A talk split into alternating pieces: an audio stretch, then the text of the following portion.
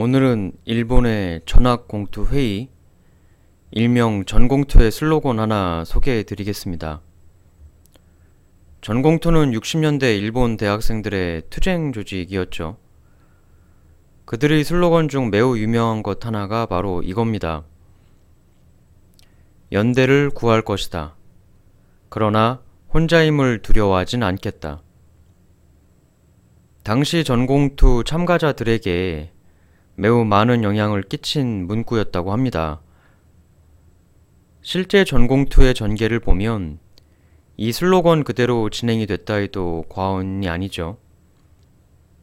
이 연대라는 것이 꼭 전공투처럼 정치적 연대만 있는 건 아닐 겁니다. 우리의 평범한 일상에서도 우린 연대를 추구하며 살 수밖에 없습니다. 친구 관계, 연인 관계, 따지고 보면 다 연대죠. 그리고 먹고 사는 문제도 예를 들면 직장에서 상사의 괴롭힘에 저항을 해야 된다. 이 경우에도 혼자서 저항하는 것과 동료와 같이 연대하는 건 정말 하늘과 땅 차이죠. 타고난 금수저가 아닌 다음에야 연대는 우리같이 평범한 사람의 생존을 위한 필수적 도구라 할 수도 있습니다. 하지만 이 연대라는 건 언제나 어렵습니다. 약자가 강자에게 이기기 어려운 여러 이유 중의 하나일 텐데요.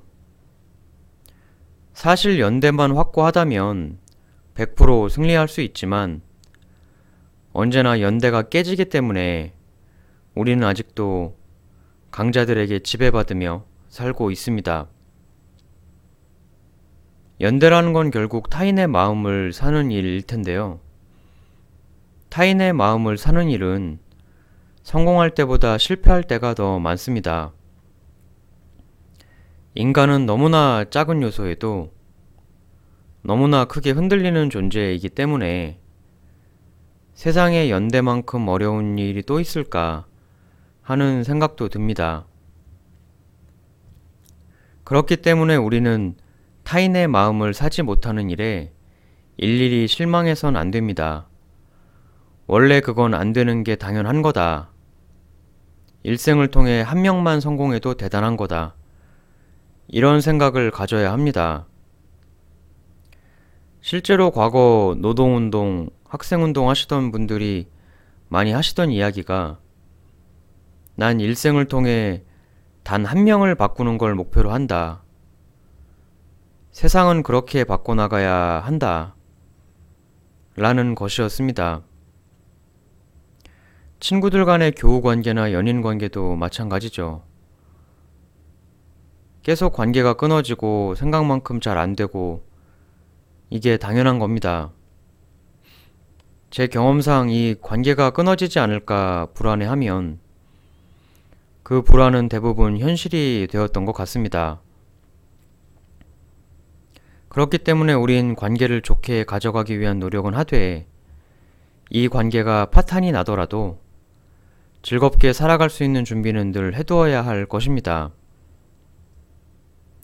그 누구와의 관계가 없어도 홀로 행복하게 살아갈 수 있는 사람이 되는 것이 타인과 관계를 만드는 것보다 더 우선적으로 이루어져야 할 일일 겁니다. 타인과의 관계가 실패해도 좌절하지 맙시다. 내가 아니라 그 사람이 틀렸을 수도 있는 겁니다. 누가 맞고 틀리냐에 대한 정답은 없습니다. 그저 우리는 일생을 통해 내가 옳았다는 걸 천천히 증명해 나갈 수밖에 없습니다. 설사 지금은 내가 부족하고 틀렸더라도 인고의 세월을 통해 결국은 내가 옳았다는 것을 나중에라도 충분히 입증할 수 있습니다.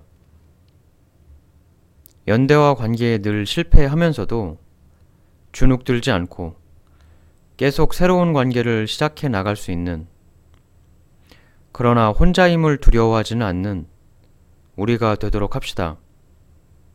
다음에 더 좋은 명언 가지고 오겠습니다.